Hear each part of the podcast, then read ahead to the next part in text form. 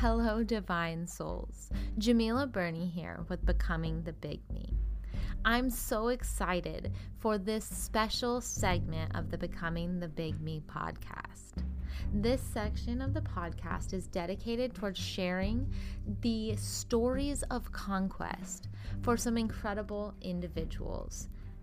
They are also featured in my latest book, Becoming the Big Me The Great Conquest. In this section of the podcast, we will dive deep into each of their stories and their journeys and their hardships from addiction, PTSD, loss of loved ones and children. This segment of the podcast is dedicated towards sharing their stories and, and sharing their journeys, not only of the hardships, but sharing how they o- overcame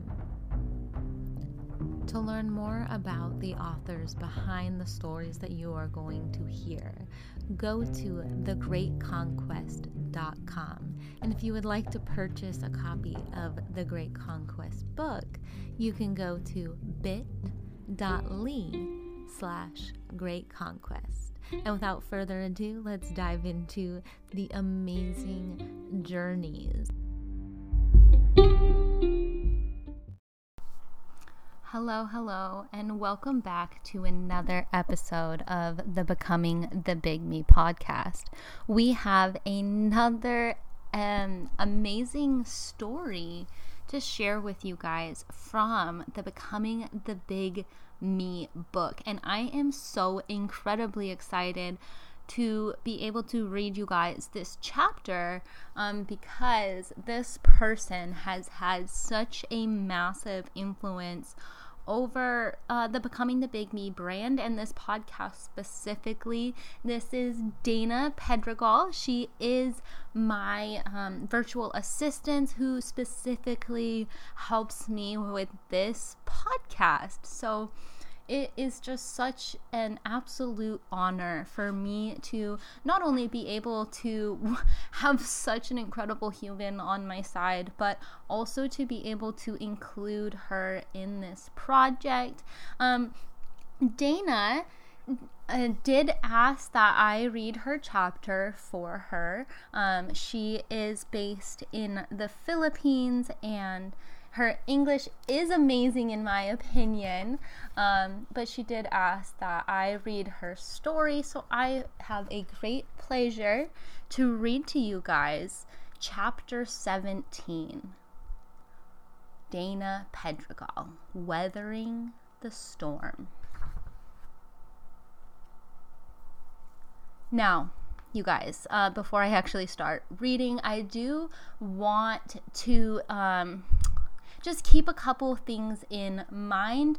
I did very little editing on the grammar of, of this chapter. Um, I really wanted to I didn't want to take away from from Dannah's voice.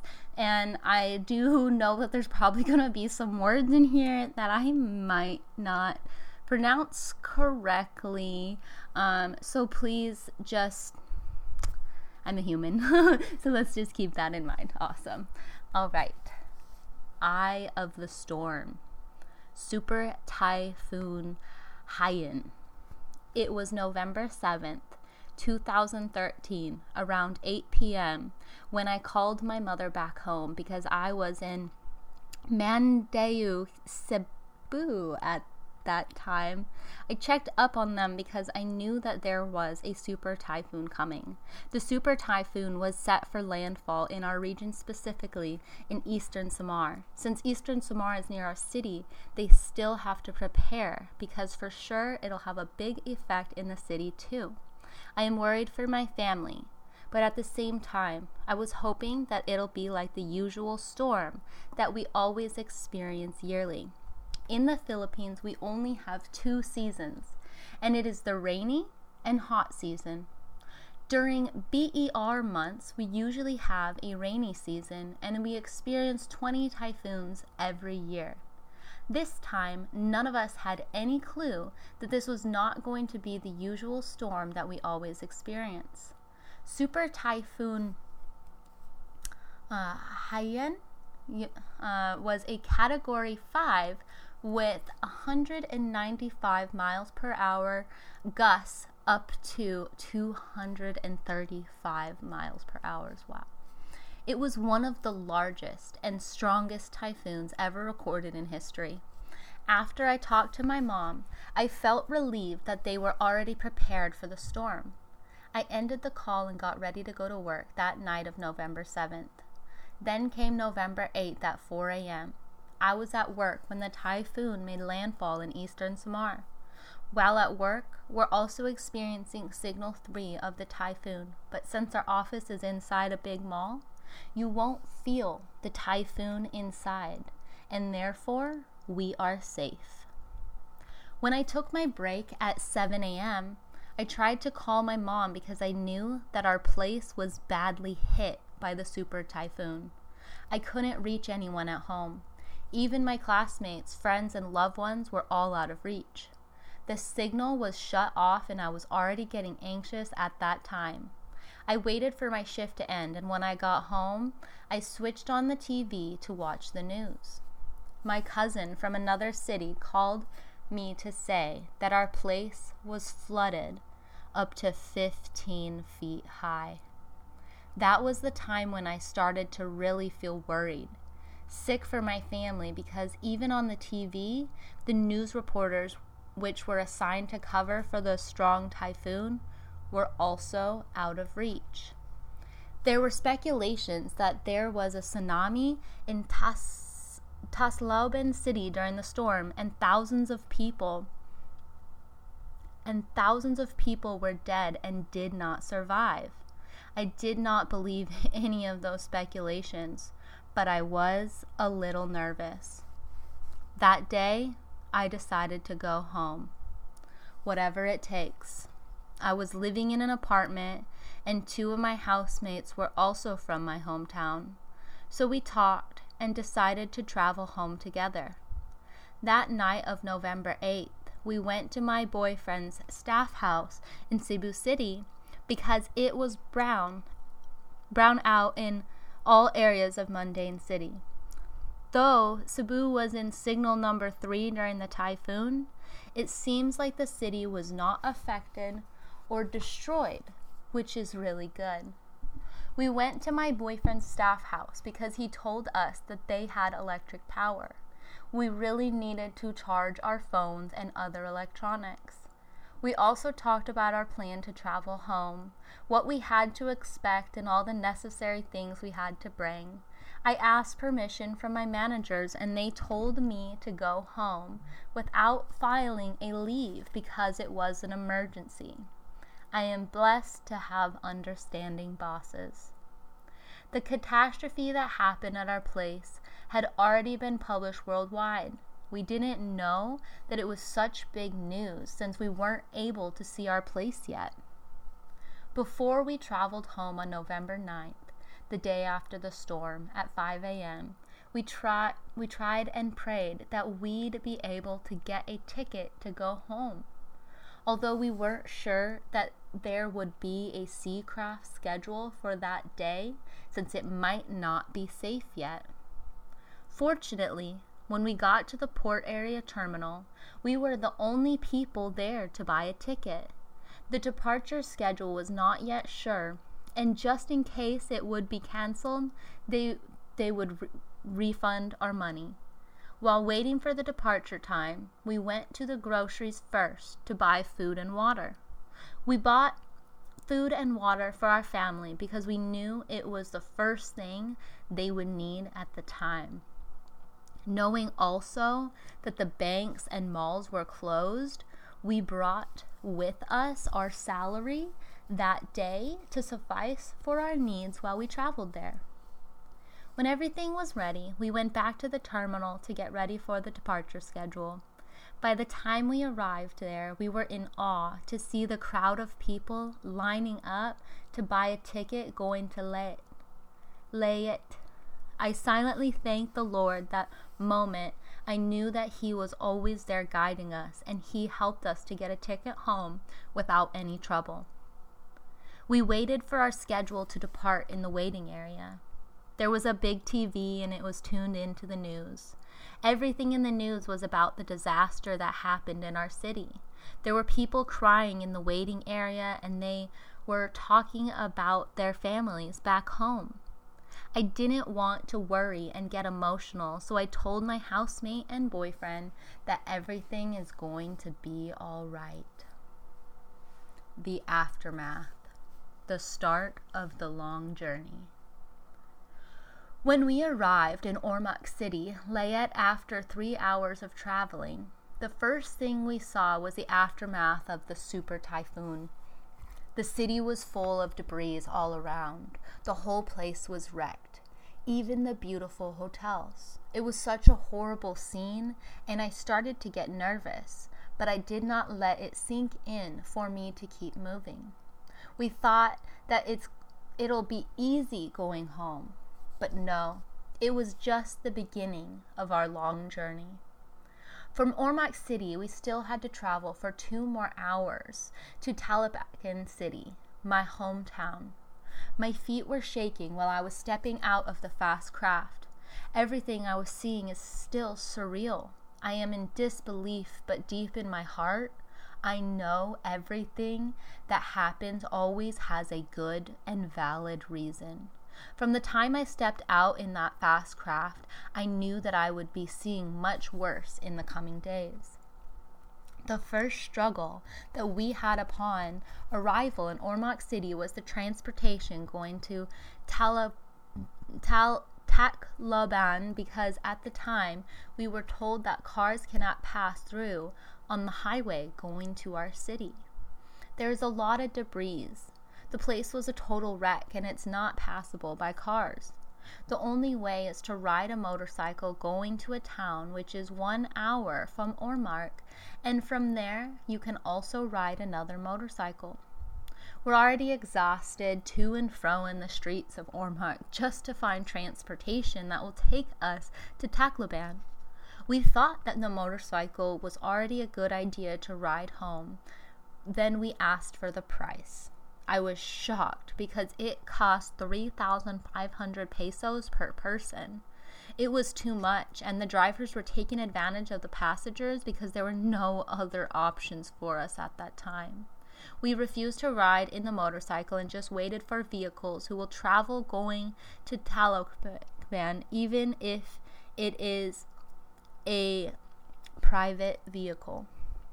My co passengers in the Sea Fast craft from Cebu were talking about hiring a private van that will take us to Tacloban or even just near Tacloban. When we asked if we could join them, so we'll be able to fill up the van. Then we asked if we could join them so we'll be able to fill up the van. Fortunately, we found a private van that will take us to a near town in a, to a town near Tacloban. To our struggle will only be the ride going to Tacloban from that town, which is a one hour drive by car. We have an option to walk, but the problem is there was no electricity, so it will be hard and dangerous walking that far. There were no hotels and houses because it was also destroyed by the super typhoon. When we arrived in that town, we asked the driver if he could drive and take us to Tacloban. He hesitated because his baby was already crying. He was with his wife and baby that at the time. His baby was already hungry and there was no milk available anywhere because all the stores and establishments were destroyed also. They wanted to go home already so they could let the baby eat, but we pleaded and told him we will give them an extra charge if they will take us to Tacloban. Thank God the driver and her wife said yes because they understand the feeling of our anguish. Some of my co passengers were already crying and pleading, and that made them say yes. When we were moving and traveling to Tacloban, even in the darkness, our eyes were fixed outside the window. In the streets, we saw a lot of people standing and checking their houses that were destroyed from the storm. Mostly the houses were totally damaged. In that moment, the feeling of fear and uneasiness just grew inside me. I was praying and hoping that our families were all safe. We weren't thinking of our houses and possessions anymore. We were more praying for the lives of our loved ones. When we were one town away from our city, we noticed that there was a lot of traffic and people had grocery bags and plastic with lots of items in it. The grocery bags were from the big mall near our house, and so I thought that it was from a midnight sale because it was already 10 in the evening. I thought that the people bought all the goods from the mall, but when we got out of the van and passed by the mall, it was destroyed by the storm. Thus, it was closed and that time, and it's impossible to open the mall right away. The crowd that we saw from the inside of the mall, but they did n- not buy the goods items they're carrying with them. They were looting that was already happening inside of the mall.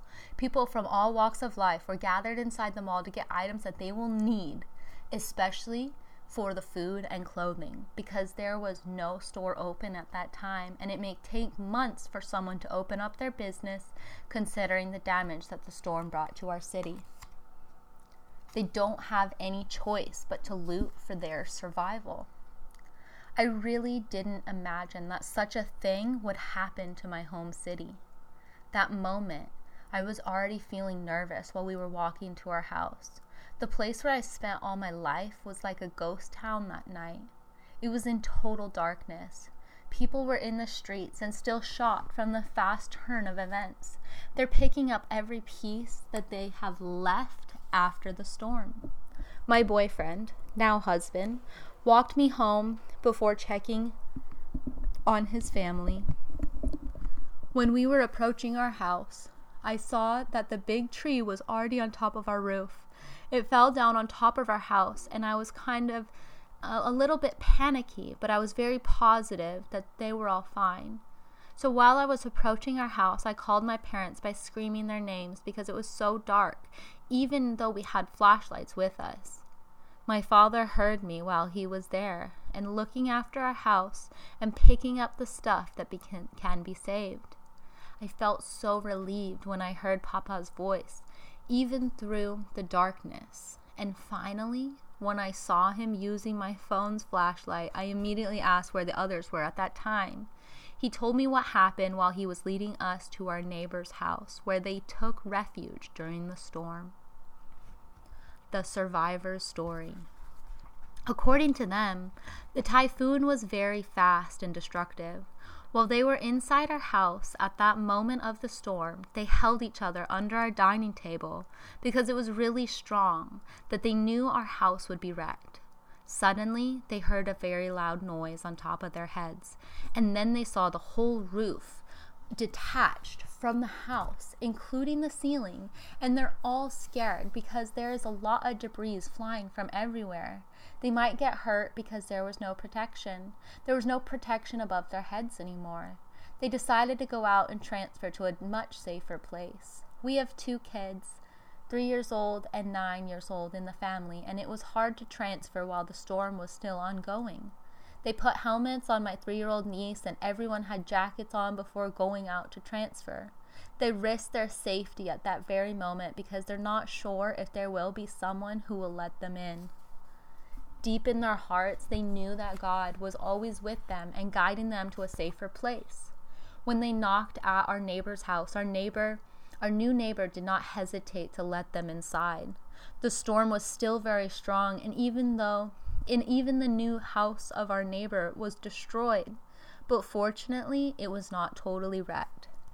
They stayed in the living room and they waited for the storm to calm down. We have three old people and two young kids in the family, and they struggled transferring because all of them were wet and the old ones were chilling from the cold. While they were transferring to our neighbor's house, my mother bumped her foot on one of the fallen trees outside and she didn't mind it. When they're finally settling inside our neighbor's house, my mom is feeling a little unwell because of her small wound from the bump.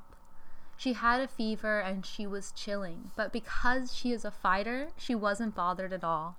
She was just relaxed and resting that whole day with just a little bit of water as her first aid but looking at the wound, she needed an anti tetanus shot, and it was still impossible to go to a hospital at that moment. Hospitals were also closed and have been damaged as well. My mother has to endure the pain. This story of survival from my family is only a small part from all of the people of Tacloban. There are stories that were much worse, especially for those who were living on the seaside. We were truly blessed in this situation. I'm speaking for everyone who were victims of the super typhoon in this book. For those who didn't make it through the storm, we remember and miss them. The aftermath story continues. I arrived on November 9th at 10 p.m. I remember when I saw them. I let out a sigh of relief and thanked God again for sparing my family from harm. They're all safe through our house though our house was all but a mess and was totally damaged from the storm. I noticed that amongst my family members, my mom was the only one who's not feeling well. So we have to give her some sort of medication while we look for ways on how she can be treated in the hospital. We spent our night in our neighbor's house, and my boyfriend went home to check on his family early in the morning my family decided to make a temporary roof on one side of our house so we can vacate and go back to our house. We feel it's the right thing to do, and we don't want to cause so much trouble or inconvenience to our neighbor. My brother in law put a makeshift roof on our small terrace area and put the bed there so we can all stay and sleep there while we are still slowly picking up the pieces of ourselves and moving on that moment, we didn't know that the catastrophe was already broadcast all around the world, and many news centers and channels were here to witness and cover the aftermath. Some even came here before the typhoon so they can experience it firsthand. Some of the biggest news companies who were here were CNN, NBC News, Fox News, and many others from different countries. We didn't know that it was really a huge thing. But when we were able to roam around the city to see what needs to be done and what would be our next step, we found out that it was really horrible. I cannot imagine and even give a word to describe what I'm seeing at that moment. If you go and search for it on the internet, you will see a lot of articles that were written about the destruction of Super Typhoon Haiyan on November 8th, 2013.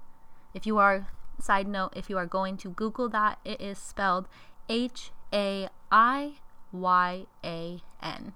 Continuing on. Dead bodies were everywhere. You can see babies, mothers and fathers, corpses in the streets. Because of the high number of deaths in the city, the corpses were left unattended in all areas. The local government was also lacking manpower because even the officials, our mayor, and the people working the local government offices were badly affected by the typhoon. They also have a lot of things to fix for themselves, and so the rescue and revival operations were late and slow. Even the body bags for the casualties were lacking. That moment our mayor didn't need to tell the world about the things that we need anymore because the scene and the situation was speaking for itself. Millions of help worldwide were coming from food, clothing, medical attention, and shelter. We are overwhelmed by all the help. Even the US armies, Korean, Japanese, Canadian, and many other countries came together to extend their help to us. There were a lot of NGOs who stayed in our city and nearby towns to address the needs of the people. They stayed here for many months, and others stayed here for many years. It was heartwarming. And until now, it's still hard to believe that it really happened that once upon a time our city was seen around the world because of a strong typhoon. Going back to reality. After a few days of staying in Tacloban, I decided to go back to Cebu and get back to work so I can help and provide for the needs of my family. Even the journey going back to Cebu felt like forever. There are more hours of walking, waiting for a ride, waiting in line to buy a ticket. First, we went to the airport and hoped that we could ride an airplane going to Cebu, but the airport was also destroyed because it was just near the sea. The establishments and houses near the sea were all totally damaged because there was a storm surge during the typhoon. It is the rising of the waters from the sea to the land, and it was 15 to 20 feet high, that even the big houses and cars were damaged. After the storm, you can see a lot of cars above the big houses or above the gates of an office or house. In short, it was really scary, and we can see it in movies, but believe me, it happened. It's a tsunami like scenario that we can only see in movies. When we were in the airport and saw that it was also damaged by the storm, there were a lot of people waiting for a ride going to Manila or Cebu. That time we were C 130s from the US and also from, there were C 130s from the US and also from our own military. It's still like the movies an action movie with armies all around and jets and C 130s on the runway of the airport. There are prior- priorities who can ride the C 130s first, and it was a free ride. Their priorities were senior citizens, PW, PWDs, children, and also Americans who were already living there. We stayed there for a long day, and there was no good news about how we can ride for free or even with fare.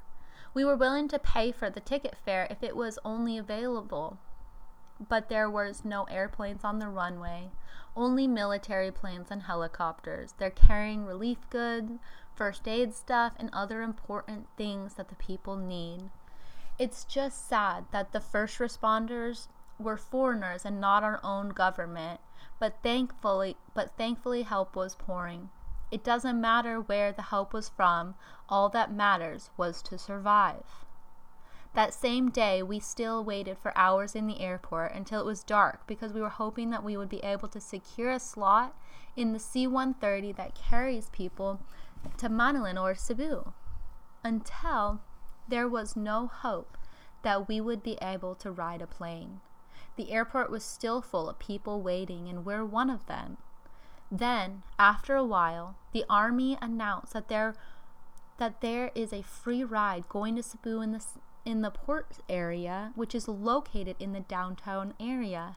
It was a military ship and it can carry about 5,000 people. We were told to line up for those who would like to ride. And so we did line up. After a few hours of waiting for the next instruction, we were instructed to ride in a six um, in a six by military truck going to the port again. Again, it was my first time to ride in a military truck, and I feel like I am going to war.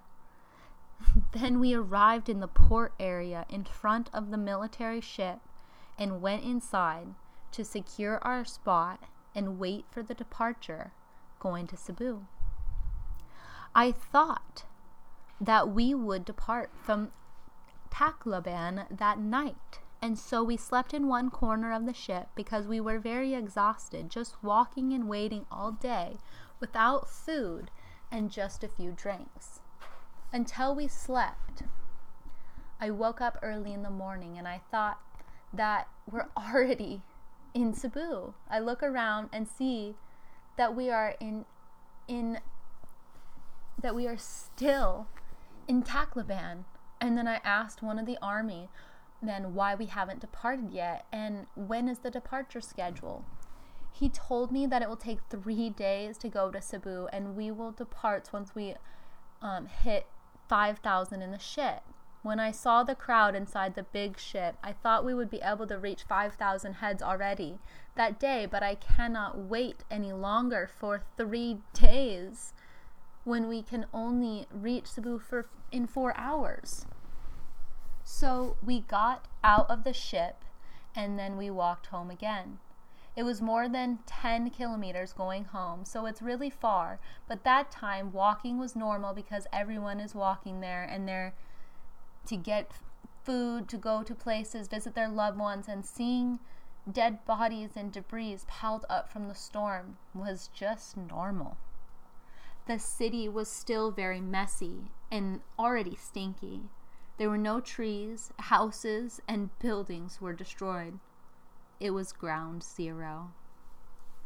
When we arrived home, we ate and drank for more energy before we tried to go back to Cebu again. We decided to try the terminal if there is a bus going to Ormoc City so that it'll be near Cebu. When we got to the terminal, it was also full of people, hopeful, who wanted to go to different places in the region or even Manila just to escape the current situation.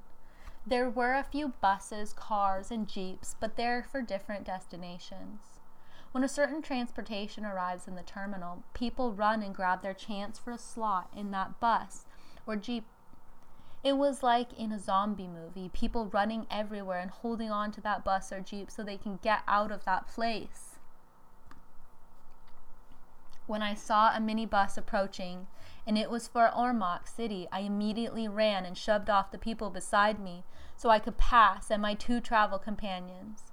I had to be strong for both of them because at that time they both are not feeling well, and we already have to be in Cebu to rest and take medications.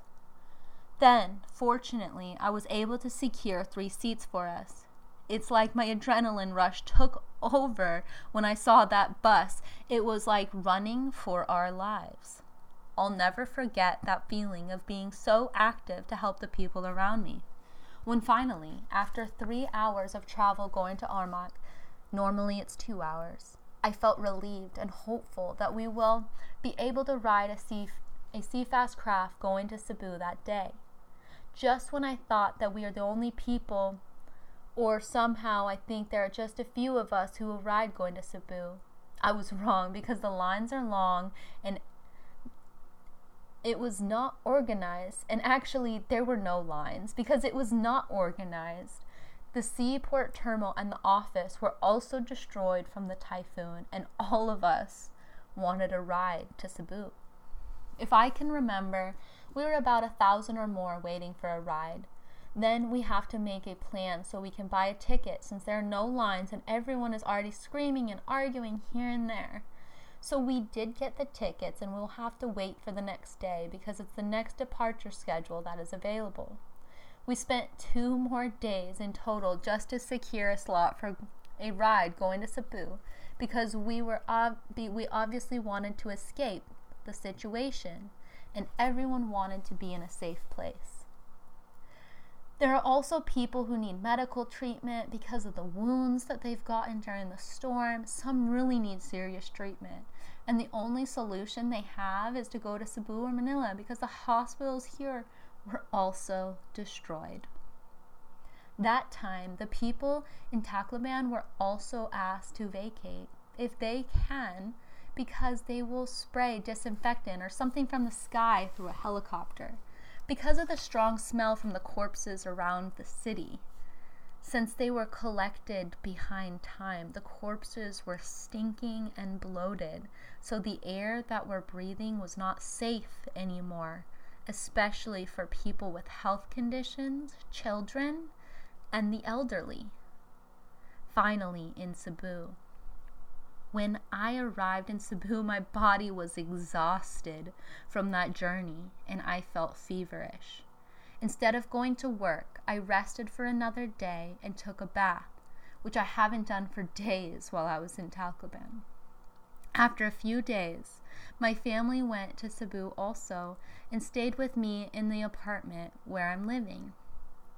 They're scared of what's happening in the surrounding areas because there are thieves everywhere and some bad people who take advantage of the situation. They also went through the same struggle like me when they traveled to Cebu. It was also hard because my mom was already having a problem with her wound. It got worse and maybe infected. Since she is a diabetic, her wound will really worsen, and that was the reason why she was having trouble walking. They traveled with two kids my mom, my sister, and my brother in law. My dad, our adopted brother, and uncle just stayed here in Tacloban to look after our house. They also went there to bring my mom to the hospital for treatment and medications. I fetched them at the port area terminal, and when they saw me approaching, they felt so relieved that finally they would able to be able to sleep and rest properly. After a few days, we had my mother checked in to a public hospital, and the doctor gave us a prescription for antibiotics. Even if I told the doctor that my mom is a diabetic and I know that her wound will not heal because her sh- blood sugar level needs to be controlled first before giving her an antibiotic or other drugs from her wound. I'm not in the medical field, though I'm not in the medical field, I somehow understand the condition and treatment of a diabetic patient because my mom and my dad are both diabetic. I wasn't convinced of the doctor's prescription, but because she is a doctor and she knows more than me, we bought all the medication she needed, especially the antibiotic. It was very expensive, but nonetheless, I bought it because it was for my mom.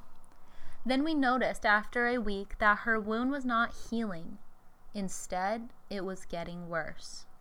I decided to bring her to the nearest private hospital in Mandaue for a second opinion, and there we found out that the wound was already deep and it almost hit her bones.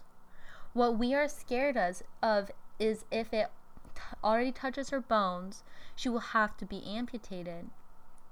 Thank God it did not go through to her bones, but just so near. The doctor advised us to let mom be admitted in the hospital for proper medication and treatment.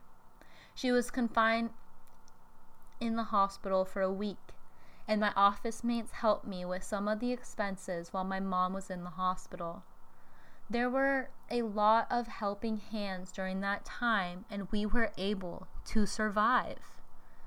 A month after we spent our Christmas and New Year in Cebu, and my dad also went to Cebu to be with us. My uncle and our adopted brother were the only ones left in Tacloban to look after our, ho- our house, but they spent the holidays with some of our relatives nearby.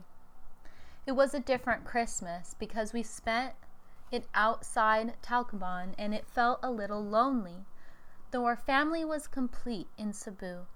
The next month, my sister and her family went back to Tacloban because classes will soon start. Though schools were destroyed during the storm, they have to start the classes to catch up with their sessions. Slowly, everyone was moving on and starting to rebuild their lives, even if we have lost all our precious possessions. Some of our friends and loved ones, and some of our friends and loved ones because of the storm. Fa- family is all that matters, and we can still buy the things that the storm destroyed. A month after my sister went off to go back home, I filed for a leave of absence so I could spend some time with my mom and my dad at home.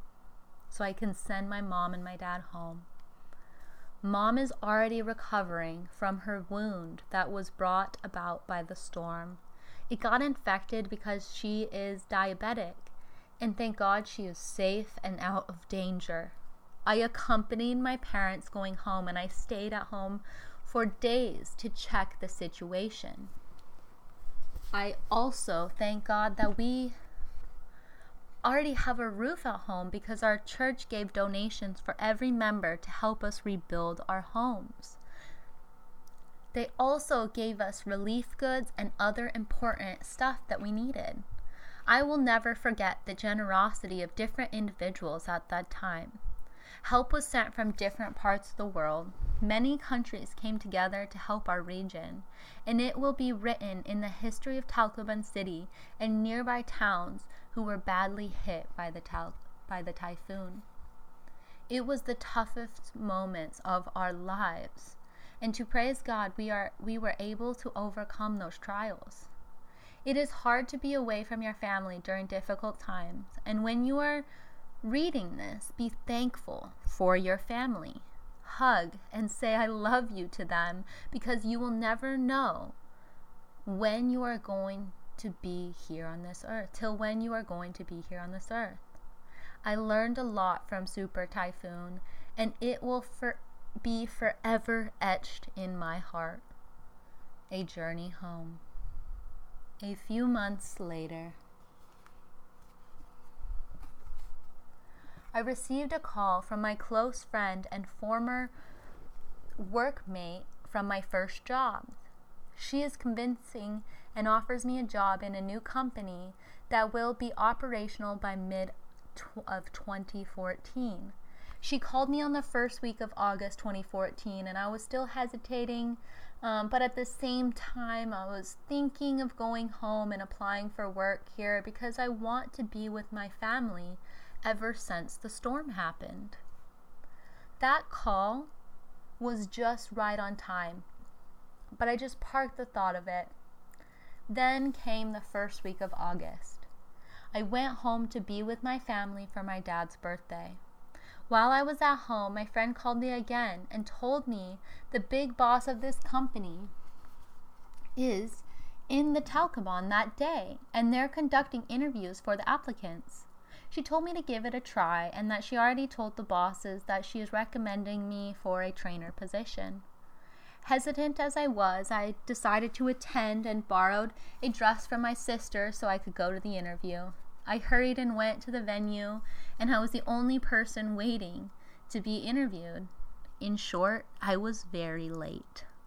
My interview lasted for just a few minutes, and I was not expecting to pass and be hired. Family. I stayed in the company for four years, and I learned a lot from that job. And at the same time, I got to travel to different places places I have never been to before. It was both work and play. I enjoyed my work as a trainer and I wanted to venture into teaching, so I enrolled to get units for a teaching course.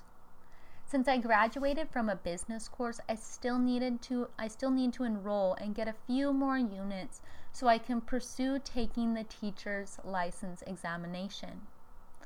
Then in 2018, I got the units completed and enrolled to take the review for the board examination.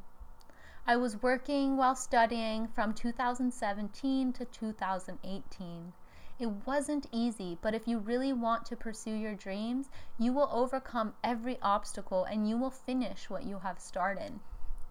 I resigned in August 2018, took up the licensure examination for teachers on September 30th, and got the result that I passed the exam in December. Just when I was about to pursue teaching, I got a call from my aunt. The call, my aunt told me that she wanted me to go to the US to live and work there. If there is a visa available and applicable for me, she wanted me to apply. So she wanted me to do research. After a few days of researching, we talked again, and I told her that the only available visa for me is a visitor's visa. So we looked for other ways for me to get there easier, and the only easy access was to get a student visa to Canada. Since Canada is just near the US, we opted to apply for a student visa for Canada. We have a lot of plans when I get there, and we were very excited to start the process. I attended the seminar for the agencies who handle visa applications in Cebu. For me, having an agency to process your papers is really expensive, and I don't want to waste that big amount of money, especially if it isn't mine.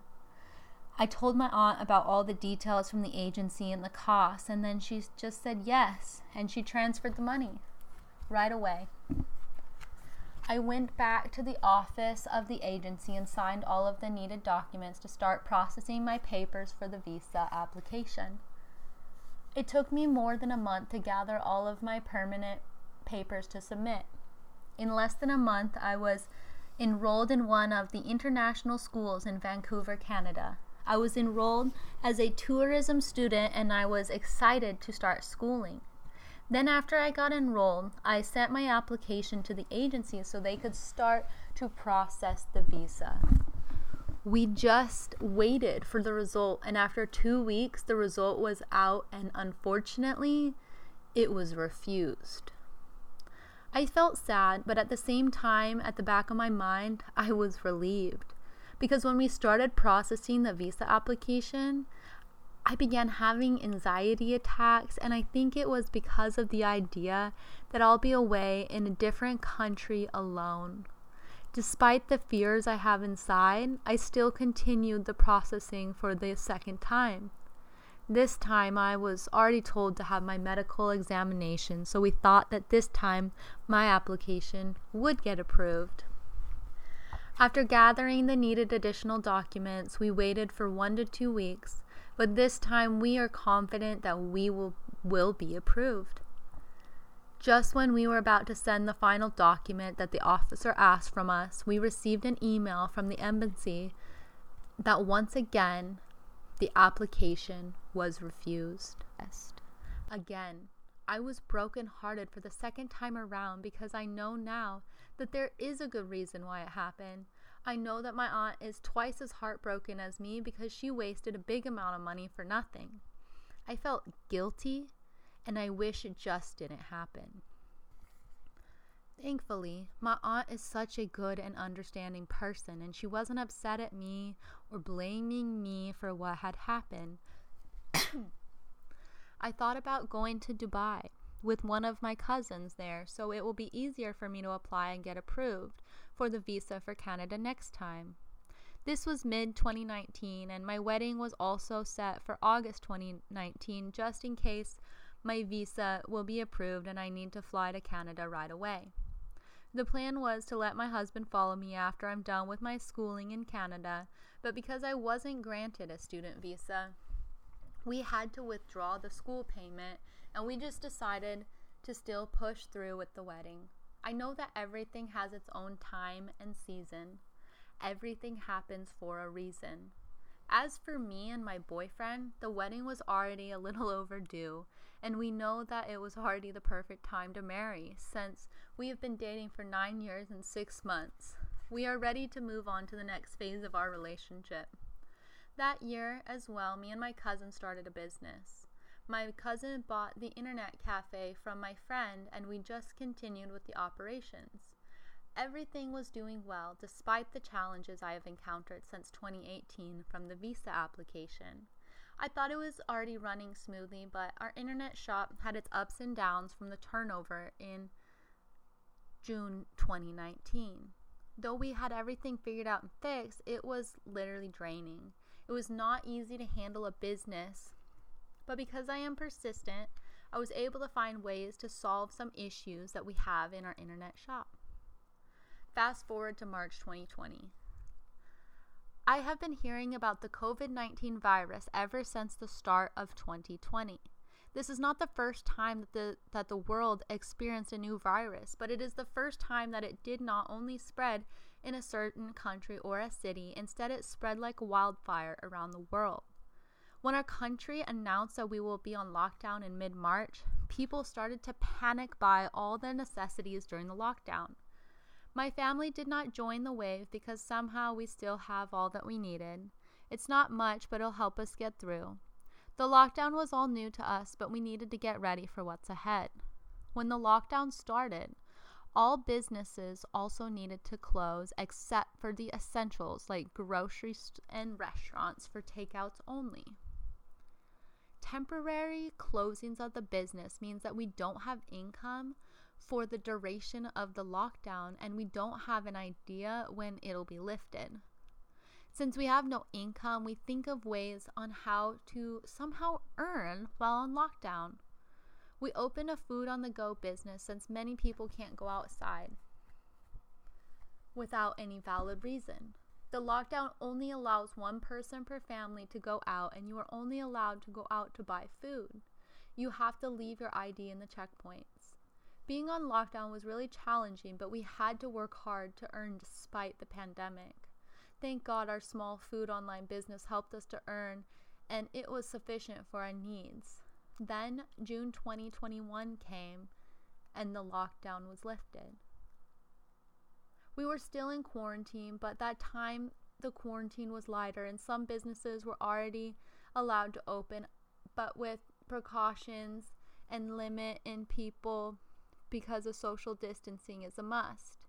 We immediately visited our internet shop so we can assess what to do next. Upon checking and taking in consideration um, of the situation, we decided to permanently close the business and sell the items that we have inside the shop. It was a hard decision, but it was the best decision at that time, considering that we were renting the space and monthly we needed to pay for the rent while also paying for the labor costs of our two employees. The biggest problem that we had to consider is the income of the shop, so we could pay for all of the bills in the shop and if we still have a profit. Since the capacity was very limited because of the social distancing and kids were not allowed to go out due to the restrictions of their age group, they needed to stay home, and because of that, our income was badly affected. The kids are our regular customers, and 95% of the income comes from students, which at the time was very impossible for us to generate an income because of that reason. In short, our shop was going nowhere at the time, and no one knows when the restrictions is going to end. The business was already at the lowest point because even if we chose to open it, we would still be bankrupt due to a lot of other factors. Income and bills must always be considered, and income was not certain that time given the situation we were in. If there's no income, we will also not be able to pay everything, so it's better to just permanently close. This was again a big challenge in my life, but I did not look at it negatively. I'm just thankful to God that I was created and raised to be a strong woman. Every time I stumble and fall, I always make sure that I stand up and come back stronger. Every time I'm faced with life's uncertainties, I know that He is by my side, holding me and cheering for me that everything will be all right. We just have to be patient and know that He is in control of everything that is happening around us. Then this happened. During the summer, while we were on a lockdown, we decided to try convincing conceiving since it has been a year since we got married and we are not getting younger anymore. It was the right time to try, though financially we were not prepared yet because of so many things happening around us. I still believe that if things, such events are meant for you, it'll happen whether we like it or not. It's designed, it is already designed for you. Months passed by so quickly then in August of 2020, I missed my period, and it's just usual because sometimes my period will miss out for a week or a month. I was not expecting from the very beginning that I would get pregnant that quick. I thought that I'll be having a hard time conceiving because I have a thyroid problem. Then came September. I'm now anticipating that I'll be having my period already, but until mid of that month, I still did not have it. I still drive my motorcycle when I have to to buy important things and do some errands. Then one day, my husband and I went to the downtown area to buy some stuff. I felt something in my lower abdomen. There's something wrong with my stomach because it was very painful and my hips were aching. Before we got home, I decided to buy a pregnancy test so I could check if I'm really pregnant. I bought two uh, pregnancy tests of different brands. That night, I used the two pregnancy tests already, and after a few minutes of both, came out with positive results. That moment, I wasn't sure how to react. I couldn't feel anything, but I was happy deep inside. It's more of a worry and scared of what I will be expecting for the coming months. I'm more worried for the baby than for myself because of the pandemic. After a few minutes, I told my husband about the results, and he was very happy and excited that finally we will now be having a small family. So many things happened during the last two years of my life, and there were a lot of heartaches, disappointments, and rejections. But it never stopped me to continue life and to love this life. It's always true that there will always be a rainbow after the rain. It has been a long two years of my life since I decided to resign from my regular job and chose what I love to do. The answer to your problems may not always be the answer that you wanted to happen, but it always It is always the best and just what you needed. God knows your needs, and He always gives you the exact answer to every problem. My takeaway from all the storms I have encountered in my life for the past 35 years. We don't always get what we want, but God gives us exactly what we need. Storms in life, this is like a bulleted list. Storms in life don't always give us negative connotations. Storms exist to hone us, to strengthen us, to prepare us, to make us the best versions of ourselves. God is always there to guide you, lead you, and mold you. Just trust Him and trust the process. It is only by God's grace that I've been able to survive and get through all of the storms in life. James 1:12 Blessed is the man that endureth temptation, for when he is tired, he shall receive the crown of life, when the Lord hath promised to them that love him. Next bullet point. We are only passers by here on earth, and everything is temporary. So let's make sure to do what God wants you to do. 2 Corinthians 4:18 Well we look not at the things which are seen, but at the things which are not seen, for the things which are seen are temporal, but the things which are not seen are eternal. Next bullet point. Indeed, we are not in control. I may not be in Canada right now. I may not be teaching right now. Or I may not be as quote unquote successful as others right now. But for me, success is only a word you can define for yourself. I am successful because I have my family with me. I'm a successful mother to a healthy baby, and I'm a very happy that God gave me the opportunity to be a mother because not every woman is given an opportunity to conceive. I am successful because I have a loving and faithful husband. I am thankful that he made me wait for the right man to marry. I am successful in every way and I am proud and happy of what I have become.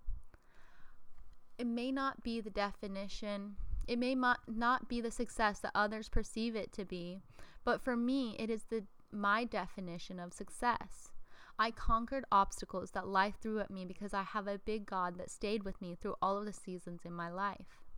I am becoming the big me because I rose from all the tests and trials and continue to keep going each day. Gratitude. I'm thankful for this opportunity to share with you my story. Becoming the big me is an answered prayer for me. Ever since I was ever since I was a kid, I used to write poems, letters, diaries, journals, and even short stories. I never shared my work to others, not even to my family, because I'm afraid that they will not like it or appreciate it. But when I told them about this book, they were happy and excited for me. I'm a certified frustrated writer, per se, but I'm happy writing even without an audience. It's my way of releasing stress and sadness. A big thanks to this girl, Djemilah Birnie, who made one of my dreams come true. I am one of the people behind her business and particularly her podcast. I'm happy to work for her and I only wish and pray for her success because this girl is the most understanding and kind human being I've ever known. She trusted me, cheered for me, and helped me to get out of my own comfort zone. Writing this chapter was already surreal. Who would have thought that a simple girl from Tacloban, City, Philippines, will be included in an international book and to be in line with all the successful people in this book is just mind blowing. This book will surely make you love life and all it can offer. I will leave you with my life verse. Romans 12:12. Rejoicing in hope, patient in tribulation, continuing instant in prayer. Whew, the end. Wow. Whew, that is such a powerful, powerful story. Apologize, I started to get a little emotional there at the end.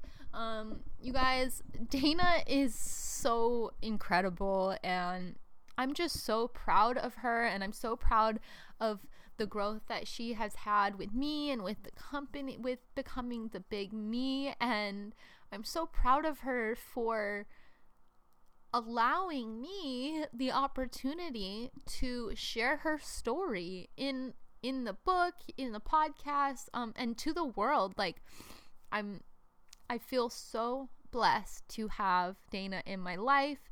And i really hope that you guys enjoyed listening to her story um and I really hope that you enjoy reading her story as well in the latest book, Becoming the Big Me The Great Conquest.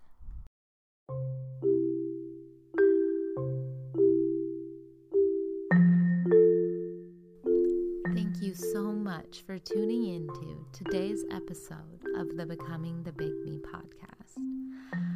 I know that you found value in hearing this story today, and I would love if you could show your support by going and grabbing a copy of our book. And you can do so by going to bit.ly slash great conquest. You can also go to www.thegreatconquest.com for more information about each of the individuals involved in this process. Thanks again for tuning in.